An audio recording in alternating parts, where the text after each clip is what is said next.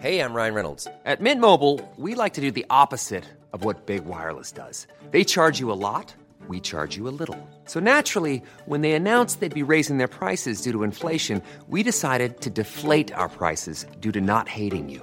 That's right. We're cutting the price of Mint Unlimited from $30 a month to just $15 a month. Give it a try at mintmobile.com slash switch. $45 upfront for three months plus taxes and fees. Promo rate for new customers for limited time. Unlimited more than 40 gigabytes per month. Slows. Full terms at mintmobile.com. There's never been a faster or easier way to start your weight loss journey than with PlushCare. PlushCare accepts most insurance plans and gives you online access to board-certified physicians who can prescribe FDA-approved weight loss medications like Wigovi and Zepbound for those who qualify. Take charge of your health and speak with a board-certified physician about a weight loss plan that's right for you. Get started today at plushcare.com slash weight loss. That's plushcare.com slash weight loss. plushcare.com slash weight loss.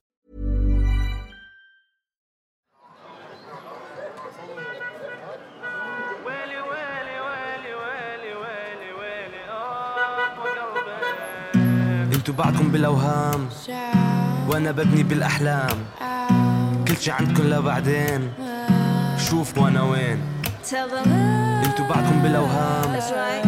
وأنا ببني بالأحلام كل شي عندكم لبعدين شوف وانا وين Alia Dahlgren, författaren som bland annat har skrivit boken Hjärtat fullt ut av dig. Som är en självbiografi som delvis handlar om flera generationers öde, även om sin mors och fars kärlek och relation. Hon skildrar hur samhället såg på hennes föräldrars relation under 50-talet, då hennes far var från Egypten och hennes mor svensk och uppvuxen i Stockholms innerstad. Alia har ett otroligt fängslande och berättande sätt att beskriva de olika kvinnorna från de olika generationerna och deras vardagskamp.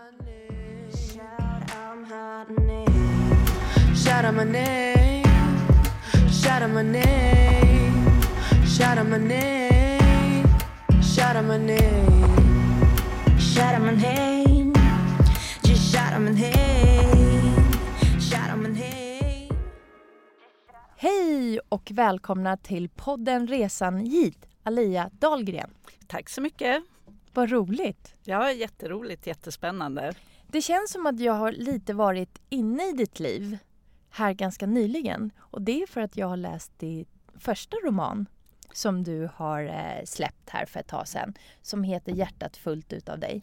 Just det, jag debuterade 2017 på Visto förlag med den boken och ehm, det jag tänkte jag skulle återkomma till var, jag har en förebild, en författare, men det tänkte jag skulle spara till sist. Ja, det får du gärna göra. Men man kan säga att eh, jag skrev boken, den är verklighetsbaserad. Den bygger på min egen familjehistoria. Eh, jag, min far kom från Egypten på 50-talet och um, han kom, egentligen skulle han bara göra ett um, praktikår. Han gick eh, hotell och restaurangskola i Genève och Lausanne och eh, planen var att han skulle tillbaka till Kairo direkt efter det här praktikåret som han gjorde på Grand Hotel i Stockholm. Och ehm, de skulle starta en ehm, kedja med en lyxhotellkedja i Kairo. Det var, de hade satsat allting på min pappa. Ehm, syskonen, min pappa och hans syskon de blev eh, föräldralösa eller faderslösa ska jag säga för mamman levde många år efter att pappan gick bort. Så han var bara fyra år så det var äldsta brodern som eh, tog hand om familjen och förvaltade familjens pengar. Pappa hade en fäbless för hotell. Han visade väldigt tidigt att han var intresserad av och han sprang runt hotellen i Kairo och han var intresserad utav matlagning och då beslutade de att de skulle satsa allt på honom. Men ödet ville annorlunda. Mm, det var kärleken. Ja, det var kärleken. Och jag vet att syftet med att skriva boken, det så var det ju en väldigt speciell tid för min pappa att, eller för, ja det fanns ju inte så många, om man säger invandrade i Sverige på den tiden. Han var för övrigt den första egyptiern som blev svensk medborgare. Är det sant? Ja, Vad så, roligt. så det var, var spännande. Men jag ville egentligen skriva boken för att hylla min mamma som Britta som fortfarande lever och jag ville försöka förstå min pappas val som han gjorde senare i livet. Som jag kanske inte har kunnat förstå och som jag har grubblat väldigt mycket över. Men vi kanske kommer lite senare till det också. Men Mm. det, och jag, så att man kan säga att för mig så var det här också en terapiresa. Mm. Och sen att det blev en bok som har fått väldigt eh, fina recensioner. Det blev ju ett plus i det hela kan man Mm. säga. Hade du någon författardrömmar innan? Ja, jag alltid skrivit. Alltid skrivit och allt från dagböcker till hästböcker. Och, men det var ju första gången som jag har blivit publicerad då. Men någonstans har jag, har jag alltid vetat att jag vill skriva. Och att jag faktiskt har en ådra för det fast jag gör någonting helt annat i arbetslivet som handlar mer om siffror. Men man kan vara man kan, vara, eh, man kan ha dubbelsidig. Absolut, absolut. Och det, det, det känner jag att jag har. Och jag har alltid haft eh, mycket fantasi. Jag har haft eh, egentligen kanske lättare att uttrycka mig i ord än i tal. Mm. Och, och jag har ja, jag har skrivit väldigt mycket brev när jag var ung. Hade många brevvänner. Och, så, så att det, det, det finns, har funnits en, eh, en längtan och finns fortfarande väldigt mycket i mig som gör Mm. att jag, jag, jag behöver få ur mig. Och, och jag har ju också skrivit eh, min andra bok nu som precis har kommit. Mm, som du hade med till mig faktiskt och jag blir jätte, jätteglad. Allt var för liv. Ja, exakt. Den kan man ju tolka titeln lite som man vill. Det, det är en, eh, ett relationsdrama. En eh, spänningsroman. Den kom för tre veckor sedan. Så den är Jaha, precis... Oj, den är varm fortfarande. Eh, Den är, är varm fortfarande. Så eh, det har inte ens haft bokrelease än. Nej, Nej, oj. så det, det glad kommer jag inbjudan. Jag fick ett. Ja. Men jag får- ja. Men Alia, jag måste säga, jag personligen älskar biografier. Jag älskar när kvinnors liv skildras i böcker eller film Mm. Ö, över flera generationer. När det går att det inte bara är en kort tid som skildras utan en längre tid, gärna flera generationer. Och det är verkligen det du har eh, skrivit om i ditt första eh, bok. Eh, får jag avslöja pyttelite? Ja, utan att avslöja för mycket? absolut. Ja. Eh, du skriver ju om din eh, mormor som eh, är uppvuxen på Gotland. Så vet inte om det är Gotland på riktigt. Eh, Nej, det var Småland. Det var men Småland, jag, okej. Du jag bytte lite. lite. Ja, precis. Eh, men det jag skulle nämna, för det är ganska i början på boken, det är att hon blir eh, gravid, i alla fall i boken. Eh, hon blir gravid eh, med eh, liksom en oäckling, eller vad man sa på den tiden, och blir då, eh, vad ska man säga, bortskjutsad eh, av kärlek från sina föräldrar till Stockholm. Och där hamnar i en annan kvinnas eh, lägenhet inneboende och det blir en många, många års eh, vänskap och familjerelation som skapas fast det inte är vad ska man säga, blodsläktningar. Eh, och jag tycker att det intressanta är att det var inte så länge sedan i Sverige det här historien spelades. Eh, och att man redan då, eh, att det var fult att få barn och inte vara gift och så vidare. Mm. Ja, det är verkligen. Det, det kan säkert vara så fortfarande.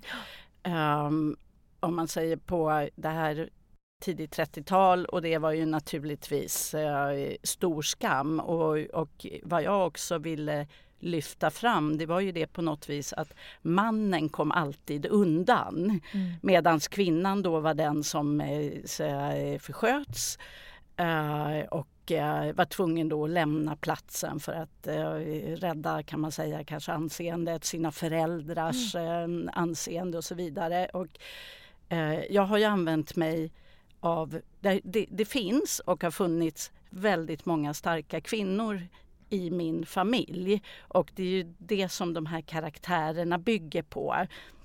Och det har funnits väldigt starka och finns fortfarande också väldigt starka eh, vänskapsband. Så, så att jag eh, vill också berätta att det, det går, och det gick även på den tiden, att skapa ett bra liv. Man behöver kanske inte alltid ha en man i sitt Mm. liv. Eller en, eh, Eller en- så här kärnfamilj. Nej, Mm. exakt. Och det, visst nu kanske det var lite unikt då med, om jag nu ska avslöja då, tant Mm. Signe. Det Ja. står, Mm. står ju på, på eh, baksidan eh, av eh, boken också. Så, men att en familj, som du säger, behöver inte alltid vara en kärnfamilj. Och eh, om vi då ska komma in lite grann på, på ämnet det här med, med eh, integration och, ehm, eh, och invandring så ser ju familjekonstellationerna väldigt annorlunda ut idag. Och jag tror att jag hade lite det i åtanke också så jag, när, när jag skrev boken, även fast det kanske inte är så tydligt då Mm. just det, när, när det gäller de här kvinnorna och deras relation. Men jag tänker med alla ensamkommande pojkar som kommer till exempel som ska, ska skapa sig en tillvaro. Eh, och och ehm, jag, jag brinner väldigt mycket för det här och jag var också med i någonting som heter Fika kompis ett tag. Mm. Eh, där man blir, då ska man säga, så, ihoptussad eller Mm. med, med ehm, så, så, människor som har kommit till Sverige som behöver öva svenska. Så man träffas och tar en fika helt enkelt. Mm. Så eh, det höll jag på med ett tag och det var jättegivande att få höra de här, för det var pojkar då, deras eh, historia och, och hur de kämpar med att eh, komma in i samhället samtidigt som det då finns gamla traditioner, traditioner från hemländerna som, eh, som kanske hämmar dem lite grann och, och de försöker passa in men det, det är inte lätt. Nej, och Nej. samtidigt så är det ju också en... Nu nämnde du ensamkommande. Det finns ju en bild av eh, i, i gemene mans ögon, ska jag säga. Eh, en bild av vilka dessa är. Det är nästan mer en ihopklungad människor, siffra liksom. Där man har ganska... Vad ska jag säga? Det kommer inte gå bra för dem. De är alla på ett visst sätt. Man, man drar verkligen alla över samma eh, kam, säger man va? Ja. eh, och, det, och det är... Och har man kontakt med en, några, eh, så förstår man ju att det är ju verkligen inte... Den bilden stämmer ju inte. Nej. Långt ifrån faktiskt. Så det är ju verkligen att jobba i motvind Mm. från, från första början. Men jag tänker att både, både du och jag är ju bevis då på Mm. att, eh, nu är jag ju född i Sverige men, men eh, min pappa kom ju då som eh, invandrad till Sverige och startade sen bolag och hade 200 personer anställda. Väldigt många invandrare var ju i restaurangbranschen. Mm. Så, så kan man, man kan ju inte prata om människor som en grupp eller Nej. som en stereotyp. Alla är vi ju individer. Mm. Men... ehm, så du föddes i Stockholm? Jag föddes i Stockholm, jag har vuxit upp i Täby Mm. norr om Stockholm. Jag flyttade in till stan med mina föräldrar när jag var 17 år. Och det, står, det berättas om i boken också. Ja, Mm. det gör det. Det gör det. Ja. Eh, jag läser ju väldigt mycket och Mm. jag, jag älskar böcker och jag försöker få mina barn att läsa och så vidare. Och jag försöker också eh, få mina barn och andras barn och andra att lyssna på podden. För det är ju lite som, eh, det är ju en historia, det är ju en, det är människors historia. Eh, så jag skulle nog nästan säga att din bok är lite som min podd fast i bokformat. Och eh, storytelling och berätta för barnen och vuxna att historierna skiljer sig och alla är inte lika och det finns en, det finns en bakgrund för många människor, varför det är så, varför det blev så och så vidare. Det tycker jag är väldigt, eh, väldigt häftigt. ja, verkligen. Men eh, du ska få läsa en bit Ja. eh, som du har valt själv från boken. Ja, jag tänk- tänkte jag skulle berätta då också att det, jag har ju gjort väldigt mycket research och det har jag gjort eh, bland annat då genom att intervjua min mamma Britta och, och em, hon är ju, fyller ju 91 nu i mars. Hon är fortfarande väldigt pigg och det är också hon som är här på framsidan Är det på det? boken. Nej, vad Ja. roligt. Ja. Så det var första gången hon kom till Kairo på 50-talet. Eh, och vad jag var nyfiken på det var ju att få reda på hur, hur de bemöttes av omgivningen. Tyckte de att pappa var, var spännande eller tyckte de att eh, han var en jäkla svartskalle som eh, kom och tog eh, de svenska eh, männens kvinnor. Och det här var ju när arbetskraftsinvandringen var i, i full gång också till Sverige, eller den hade i alla fall börjat. Och, och vi behövde arbetskraft. Det kom ju, um, vi, vi värvade ju italienare och spanjorer och, och greker och det lovades ju fantastiska villkor. Det blev inte alltid så men, men det var ju väldigt fattiga länder på den tiden. Så eh, och, så, och det var nog väldigt mycket både och. och. Och många tyckte nog att pappa var mm, stilig och charmig och tagen ur tusen och en natt men, men eh, inte alla. Och eh, då tänkte jag att jag skulle läsa ett stycke om det går bra. Eh, Den svenska kvinnan och den utländske mannen var ett stiligt par. Oftast var blickarna från omgivningen gillande. Den här dagen kände sig dock Birgitta riktigt obekväm och ville resa sig och gå från Tössebageriet. Två äldre damer intill deras bord hade en lång stund sneglat ogillande mot deras håll och den ena av dem pekade indiskret mot Omar och viskade någonting till sin väninna som skrattade högt till svar. Omar som också noterat vad som hände runt omkring dem lade lugnande sin hand över Birgittas och gjorde en ansats att resa sig och gå. You're not leaving without finishing your prinsessbakelse because of them, sa han och slängde ett nonchalant öga mot de två damernas håll. I sanningens namn var hon inte längre lika sugen på sin bakelse. Hon hade till och med börjat må lite illa men förstod Omars pik och satte sig ner på stolen igen. Då vände, det, vände sig den mest aktiva damen mot dem och med en nick mot Omar spottade hon ur sig de mest sårande och oförskämda ord Birgitta någonsin hört en vuxen person säga. Sådana som han där, hör hemma i djungeln och inte här på Östermalm. Och sådana som du, nu spände hon blicken mot Birgitta. Sådana som du min unga dam som springer efter karar som ser ut och beter sig som apor borde skämmas. Kom nu Nanny så går vi innan han börjar klänga i gardinerna. Nanny verkade inte längre vara med på noterna. Hon tittade suktande ner på assietten med wienerbrödet som knappt var halvätet, ville stanna kvar och njuta av konditoristunden på Tösse istället för att följa sin väninnas plötsliga nyck. In i det sista satt hon med den breda baken kvar på stolen, ville våga trotsa. Men till slut gav hon ändå upp. Den giftiga blicken från väninnan fick henne att fatta hårt grepp om handväskan och följa efter med hopsnörd mun. När jag läste den så blev jag... Först är det lite igenkänning. Eh, inte exakt kanske, men också den här... Eh, jag har ju också en pappa, Ja. eh, Mellanöstern-look, eh, som, eh, som idag bor på Östermalm. Och ehm, jag känner igen det för jag har haft flera ehm, situationer med honom där han kommer hem och är väldigt, väldigt ledsen. Mm. Och jag frågar varför och då vill han inte ens berätta. Men när han berättar så säger han, han har ju en runda när han går runt Djurgården varje dag. Ja. Eh, sen, ja det är ju så. Det är ju så, säger han med liksom bruten röst. Det är så, jag blir så ledsen när, när jag känner att jag bemöts, inte för att jag är den jag är, utan för den jag ser ut. Där det är människor som går lite snabbare när de ser att det är jag som går bakom. Eller ger mig en blick som säger mer än... De behöver inte ens säga någonting.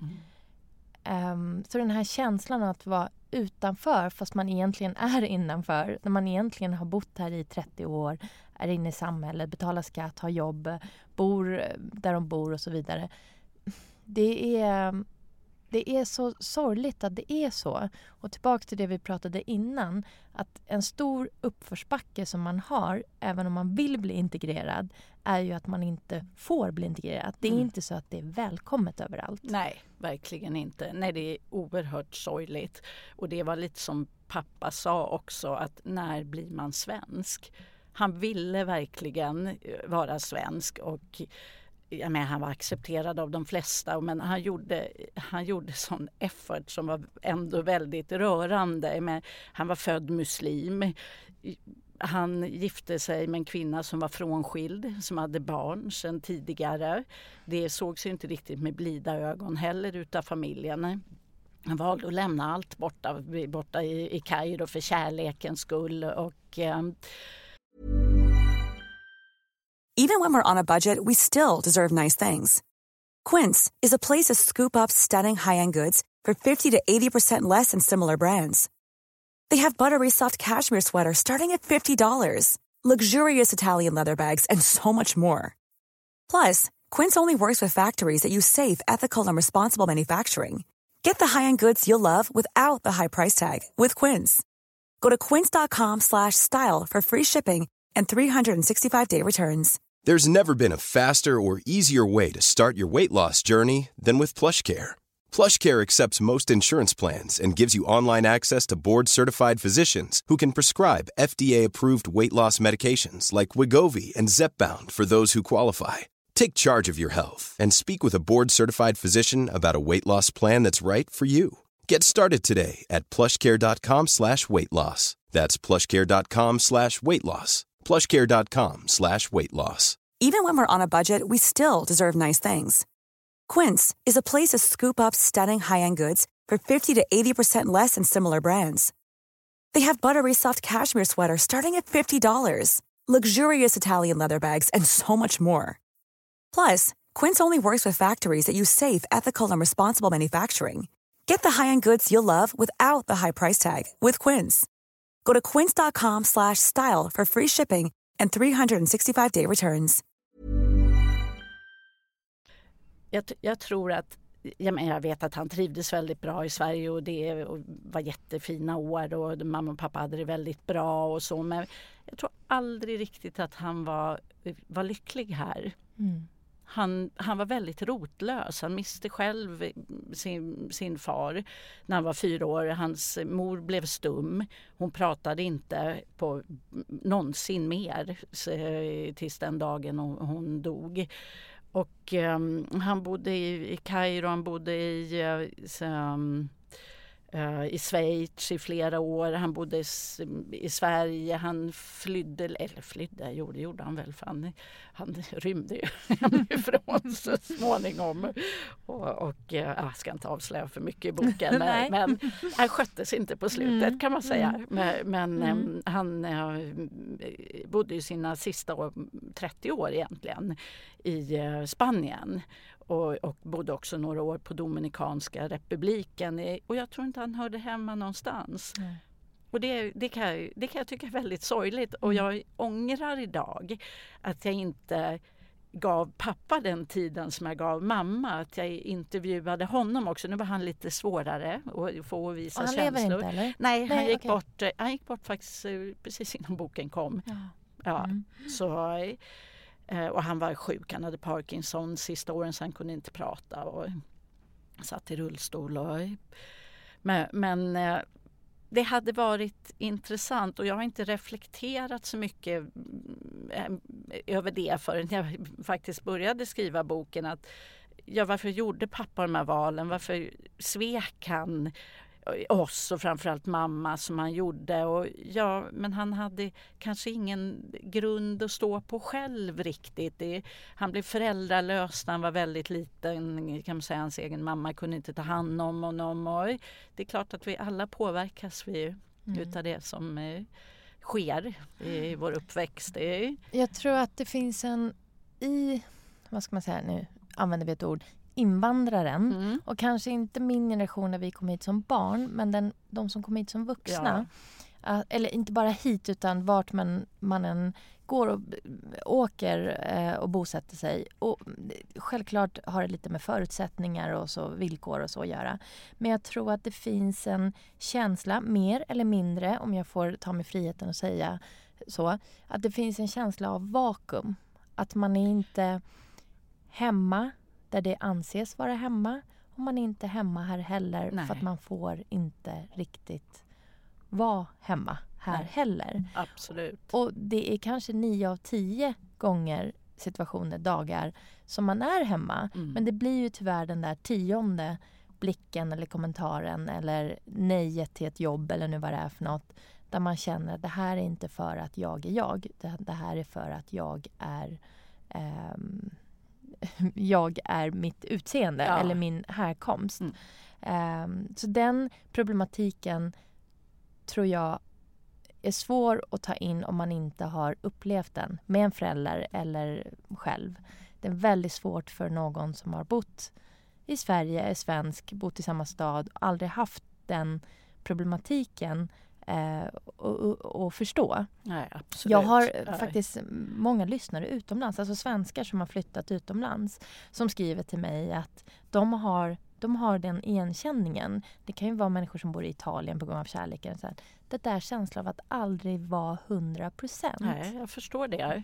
Och, och det är så lätt att eh, tycka att, ja de säger ungefär som att man bara klumpar ihop invandrarna, de ska bo, de bor på ställen, de vill bara vara med varann. Men just det du säger, men jag har vänner som har köpt i Frankrike, nära Rivieran, som säger att du kommer inte fransmännen in på livet. Jag har också vänner som eh, bor i Madrid som har bjudit hem på middag, jag vet inte hur många gånger, men som aldrig blir bjudna tillbaka. För Dels finns det inte i kulturen att man umgås hemma hos varann på det sättet. Och, och, och menar, det handlar ju där också om en, en kulturell anpassning. Mm. Som, eh, och, och då kan man ju bara tänka sig Mm. hur det är att komma hit till Sverige. Mm. Det är nog inte det är inte Det är helt inte lätt. enkelt. Nej. Och vi svenskar, om jag får nu klumpa ihop Ja. oss som är etablerade här, har någon slags så här, eh, förväntning av invandrare att eh, du ska bara bli integrerad. Ja. Bara, bara liksom komma in. Mm. Sen kanske inte jag ger dig någonting. eh, eller jag struntar i vad svårigheten eller barriären är. Du ska bara bli svensk. Jaha, Ja. då var du inte svensk. För du är ju faktiskt eh, nu vad det är. Du firar ju faktiskt det där också. Eller vet inte riktigt vad midsommarfirande är. Nej. Hopp, då var det stopp liksom. Mm. Eh, så det, här är, det här är um, Gud, man skulle kunna ha en hel eh, programserie om det här bara. Verkligen, det skulle man verkligen kunna. Eh, Ja. Men ehm, eh, så pappa fick aldrig läsa boken? Nej, pappa fick aldrig läsa boken. Mm. Så, men, men mamma har ju såklart läst den och hon Mm. var ju med under processen också. Och vad tycker hon? Eh, Nej men hon tycker att det är, fantastiskt. Hon känner sig ju hedrad och hon känner inte igen sig i allt. Nej. Och, och det är ju också så, den är ju verklighetsbaserad. Allt har ju inte gått till exakt så här. Som sagt, jag har ju Mm. flyttat lite miljöer och, och, ehm, och så. Alla karaktärer är inte exakt så. Men, Mm. men eh, på det stora hela Mm. Mm. är, är det här min familjehistoria. Jättehäftigt. Eh, och ehm, jag eh, gjorde ju en roll-up till, till ehm, hade en stor eh, bokrelease på, på Strandvägen där jag jobbar. På, vi har ju kontor och konferensanläggning. Eh, och mamma fick ju vara medelpunkten och det var så himla fint. Ja, alla mina syskon var där och, och familj och, så- och jättemånga vänner såklart. så, Häftigt. Ja, så, så det, nej, det har varit roligt. Hon, det är lätt att blanda ihop lite karaktärer för jag har ju bytt namn Mm. såklart. Det är svårt Mm. att hålla reda på allt. Mm. Så, men, men mamma läser fortfarande väldigt mycket och hon har också varit min testläsare på allt Ja, är för så. liv. Ja. Så det är Ja, jättekul, alla fall den är, är fiktiv. Men jag har två frågor. Ja. Ehm, det ena är integration. Om vi ska nu prata integration. Vad är din bild av integration? Vad är det som behövs? Vad är, vad är liksom, har du någon lösning på det hela? Berätta. Ja, nej, jag har ju verkligen inte lösningen. Och, Skulle vara fantastiskt om ja, du hade jag det. Tänk om jag hade det, vad fint det hade varit. Eh, nej, jag eh, tycker att det, det är ju en oerhört komplex eh, fråga. Eh, jag tycker att det finns vissa saker som är bra. Man ska självklart ställa krav. Jag tycker att det är bra att det finns ehm, eh, ett visst krav på att man ska lära sig språket. Och det är, framförallt känner jag ju för att kvinnorna ska, ska ha en bättre möjlighet att klara sig i, i samhället. Den gruppen som lätt blir eh, isolerade. Ehm, jag kan till exempel inte svara. Jag, jag, tycker att det är jättesvårt. Jag tittar ju på den här Kalifat nu. Jag vet inte, har du sett den? Ja, oh. ja det skrämmer mig. Världens bästa men jobbigaste mm. serie att titta Eller på. Hur? Alltså. Precis så känner jag också. Och så läste jag i Dagens Nyheter idag just på det temat då om en um, ung tjej, Shamima Begum, tror jag, mm. brittisk uh, medborgare. Hon anslöt sig som 15-åring till IS åkte mm. till Syrien. Idag är hon 20 år. Hon har fått ett barn som dog efter tre dagar. Hon riskerar att bli fråntagen sitt brittiska medborgarskap nu. Mm.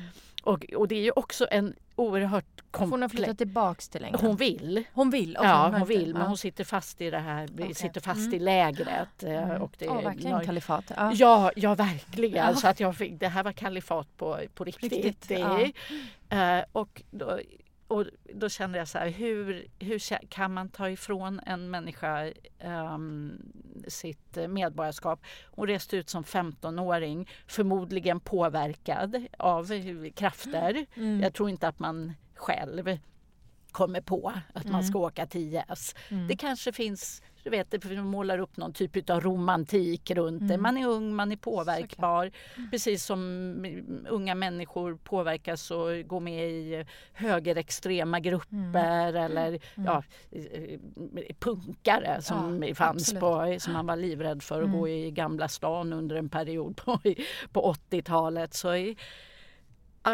jag kan säga så här, det skrämmer mig oerhört det gör mig så illa att det finns barn som sitter i de här lägren. Kvinnor som har blivit änkor, som inte ser någon väg ut, som inte vet var de ska ta vägen. Barn som kanske ska växa upp i, i miljöer som är, är oerhört så här, fientliga, där man har kvinnliga vakter som eh, straffar en om man går ut själv. Eller, jag vet inte riktigt hur verkligheten ser ut där. Mm. Det, det, mm. det, finns säkert två sidor utav myntet.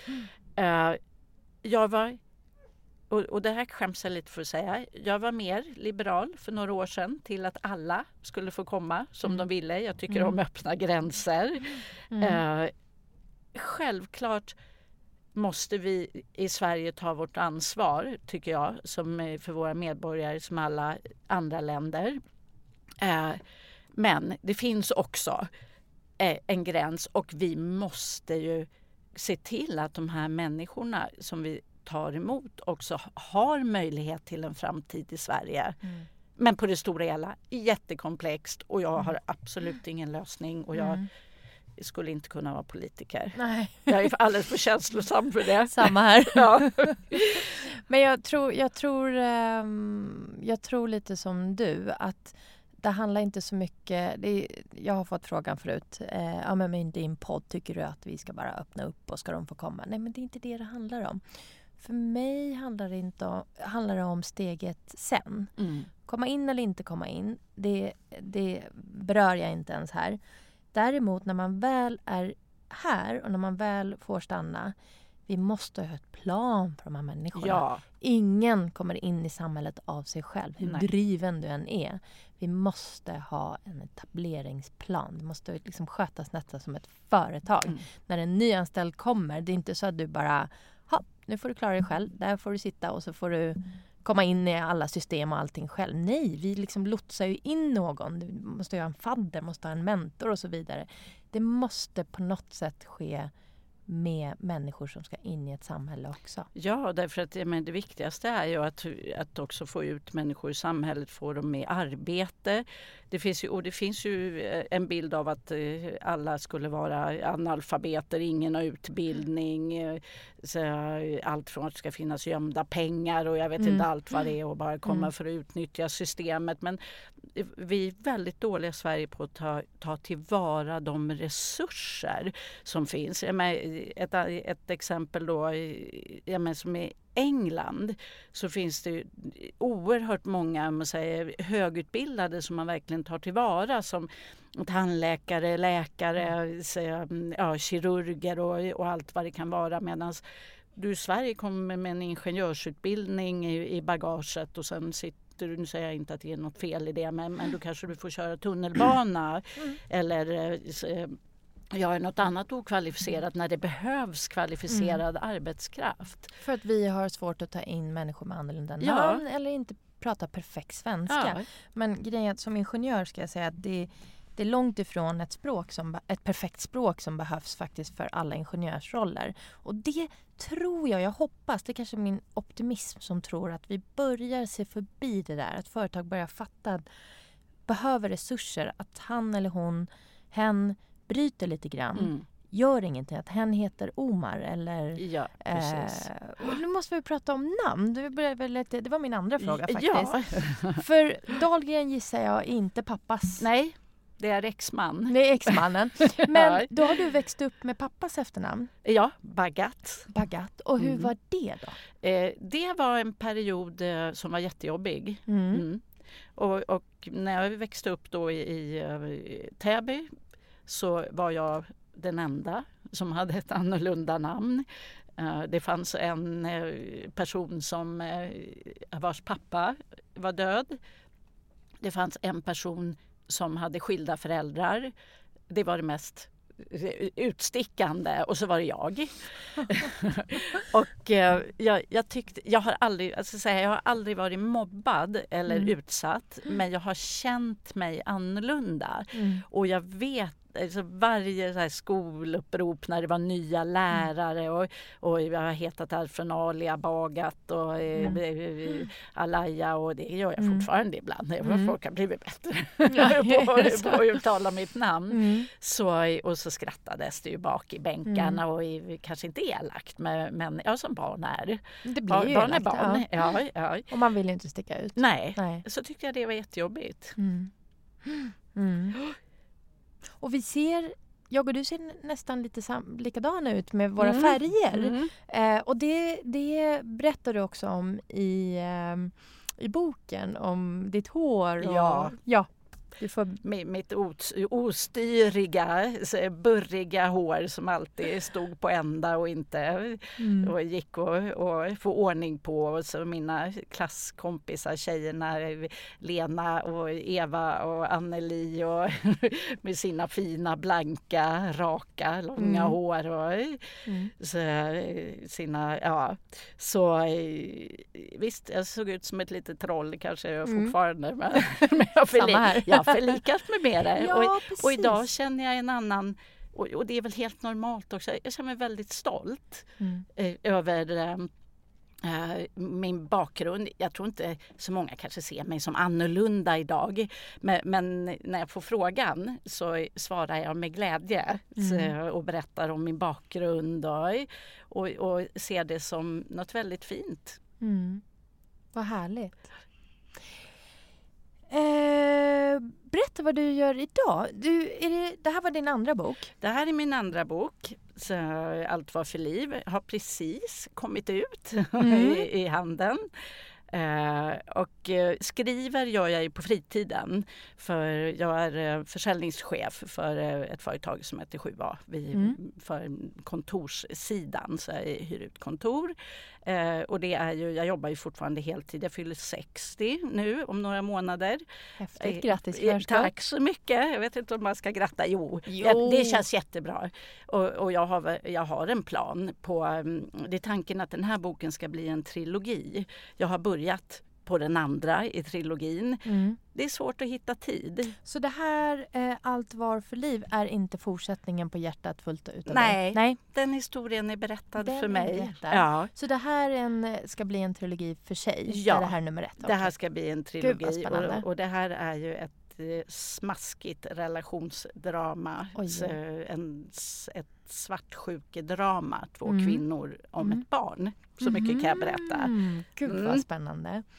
Så ja, nej och sen jag försöker få tid. Jag har tre barn, fem barnbarn. Jag har barnen spridda i tre världsdelar. Ja, det. Och det brukar många fråga mig också. Beror på din bakgrund tror du? Och att eh, det, det finns flera kulturer. Och, Mm. men jag vet inte. Det är, det är mer en slump. Så, Hur mycket av det egyptiska i dig har du fört vidare i dina barn? Kanske inte så mycket som jag hade velat. Mm. Har du själv åkt tillbaka till Egypten Egypten. Har du kontakt med din pappas sida? Eh, jag har kontakt med min pappas sida med eh, kusiner och Mm. kusinbarn på Facebook ska jag säga. Mm. Mm. de är, vi är väldigt spridda i världen. Mm. Det, är, det är allt från London och jag har en kusin som, som är, är gynekolog i, i, i Kanada. Mm. Så, eh, de, jag har eh, en kusin som bor i Sverige Mm. som eh, kom hit ganska tidigt på, på 70-talet, gift Mm. med en svenska. Vi, vi har kontakt. Jag, jag tror att, att det är inte, jag pratar inte arabiska till exempel. Så, vilket hade varit helt fantastiskt. Mm. Det är kunna- ingenting som du har tänkt ta upp nu? Nej, jag tror att det är svårt. Jag tror det är för sent. Nej, ingenting är för sent, det tror jag inte. Eh, Jag är mer inne på spanska nu. Jag köpte Mm. en liten lägenhet i, i Palma. Jaha, vad Ja. roligt. Ja. Så, men, men pappa var så mån om... Han, lärde sig, han var ett språkgeni. Han pratade sju flytande språk. Och han lärde sig svenska på nolltid. Mammas engelska var väldigt knackig. De kunde, Mm. Det var kärlekens språk Mm. mellan mamma och pappa. Han ville så gärna vara svensk. Och, och det, alltså det, det är så hjärte, lite hjärteskärande. Han Mm. åt, som jag sa, han var född muslim men han smyg åt korv och fläsk och han, han ville vara, vara svensk. Så vi fick inte med oss jättemycket Mm. Av, det, av den arabiska kulturen, det egyptiska. Det är mer att jag själv har gjort efterforskningar Mm. och jag har varit flera gånger i Egypten. Och, men, Mm. men pappa, jag tror att det var hans rotlöshet. Han släppte på något vis. Han var, du vet, wherever I lay my hat is my home. Mm. Det, det var väldigt mycket så Mm. för honom. Så. Sen får vi väl se om någon utav kanske barnbarnen börjar intressera sig mer och, och, och vem vet, jag funderar på om jag ska ta någon kurs på universitetet. Och, men det, det är mer tid för mig nu. Jag, jag vill ju hitta tid att skriva.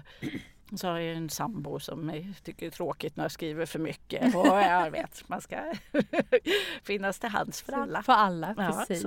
Men Egypten har ju en... eh, Jag älskar Egypten. Mm. Eh, varit där eh, flera gånger. Eh, Vart var ni nu någonstans? Nu var vi i Hurghada. Ja. Eh, och det var inte första gången. Så det var liksom en liten annan, nu var vi med barn och så där. Så, eh, det blev mycket hotell och mindre Ja. kulturellt. Men, men eh, eh, kanske är det att jag känner igen mig lite grann när jag är eh, där. Alltså Ja. att jag känner mig lite hemma sådär. Eh, det är ju ganska lik eh, Iran och kulturen och eh, ja men jag tycker jag, jag älskar det. Jag Ja. tycker det är fantastiskt. Ja, ja men det är ju fantastiskt. Och jag känner mig hemma om man säger i kulturen så tillvida att jag tycker att det är jätteintressant med samtal när, det, när jag träffar, vi, det får jag säga, det slår ett slag för då också för företaget jag jobbar för. Absolut. Så är ju vi super så här, kulturella kan man säga, multikulturella. Jag tror vi har 16 eller 17 olika så, um, människor från olika länder. Ja, Ja, så, så att det är alla möjliga och det, vi, har, vi har bönemattor ligger ute och, och det är ett gäng som kör ramadan och, Ja. och, och det är inga konstigheter. Nu var vi Mm. ju alla på konferens i Alicante och har kul ihop och vissa dricker inte Mm. alkohol och andra dricker alkohol. Inga konstigheter, helt Mm. fantastiskt.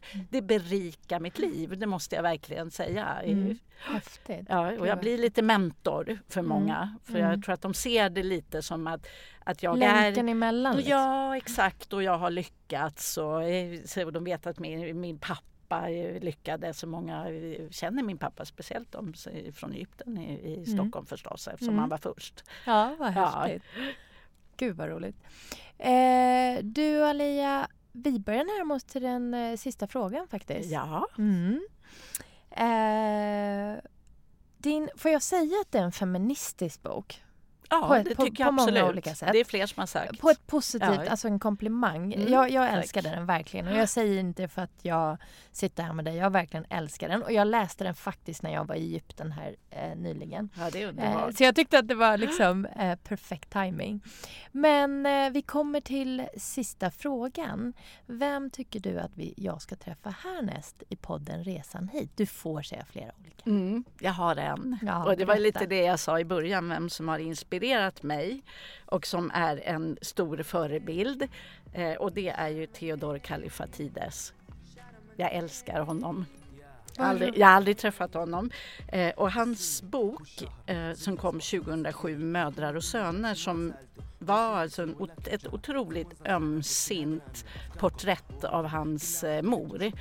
Så den eh, inspirerade mig till att skriva min bok ska jag säga. Så, och, eh, han var 69 och hon var 92 när han skrev boken. Mm. Och eh, som han, eh, citat nu då, att det börjar bli dags att skriva om henne. Och var det mamman då eller? Ja, om sin mor. Mamma. Ja. Och vad Sin grekiska han för mor. Grekiska? Ja, just det. Kalifatedes, så är det Ja, det? Kalifatides. Kalifatides. Ah, Ja, jag får nog precis. Jag tror man säger så, men det, det tror jag att man gör. Men han skriver väldigt mycket om kärlek. Mm. Men han skriver också väldigt mycket om eh, invandrares situation i Sverige. Han är ju över 80 idag, men det är en, det är en fin man. Tror du jag kan få hit honom? Ja, det tycker jag att du ska göra ett försök och så Det hälsa gör från jag mig. jättegärna. Det ska jag göra. Ja, en Gud. väldigt spännande man. Gud vad roligt. Så eh, jag tycker absolut att eh, man ska läsa Hjärtat fullt utav dig och så jag ska hem och läsa Allt var för liv. Mm. Maria Dahlgren. Det har varit fantastiskt att ha dig här. Ja, tack så jättemycket för att Tack jag fick komma själv. hit. Tack. Jättespännande och intressant. Ha en jättefin dag nu. Ja, tack samma.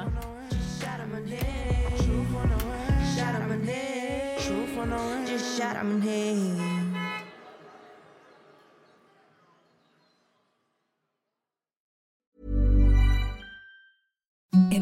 The softest sheets you've ever felt. Now imagine them getting even softer over time. That's what you'll feel with Bowl and Branch's organic cotton sheets. In a recent customer survey, 96% replied that Bowl and Branch sheets get softer with every wash. Start getting your best night's sleep in these sheets that get softer and softer for years to come. Try their sheets with a 30-night guarantee. Plus, get 15% off your first order at bowlandbranch.com. Code BUTTERY. Exclusions apply. See site for details.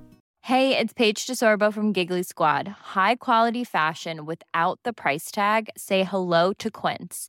I'm snagging high-end essentials like cozy cashmere sweaters, sleek leather jackets, fine jewelry, and so much more. With Quince being 50 to 80% less than similar brands. And they partner with factories that prioritize safe, ethical, and responsible manufacturing. I love that. Luxury quality within reach. Go to quince.com slash style to get free shipping and 365 day returns on your next order. Quince.com slash style.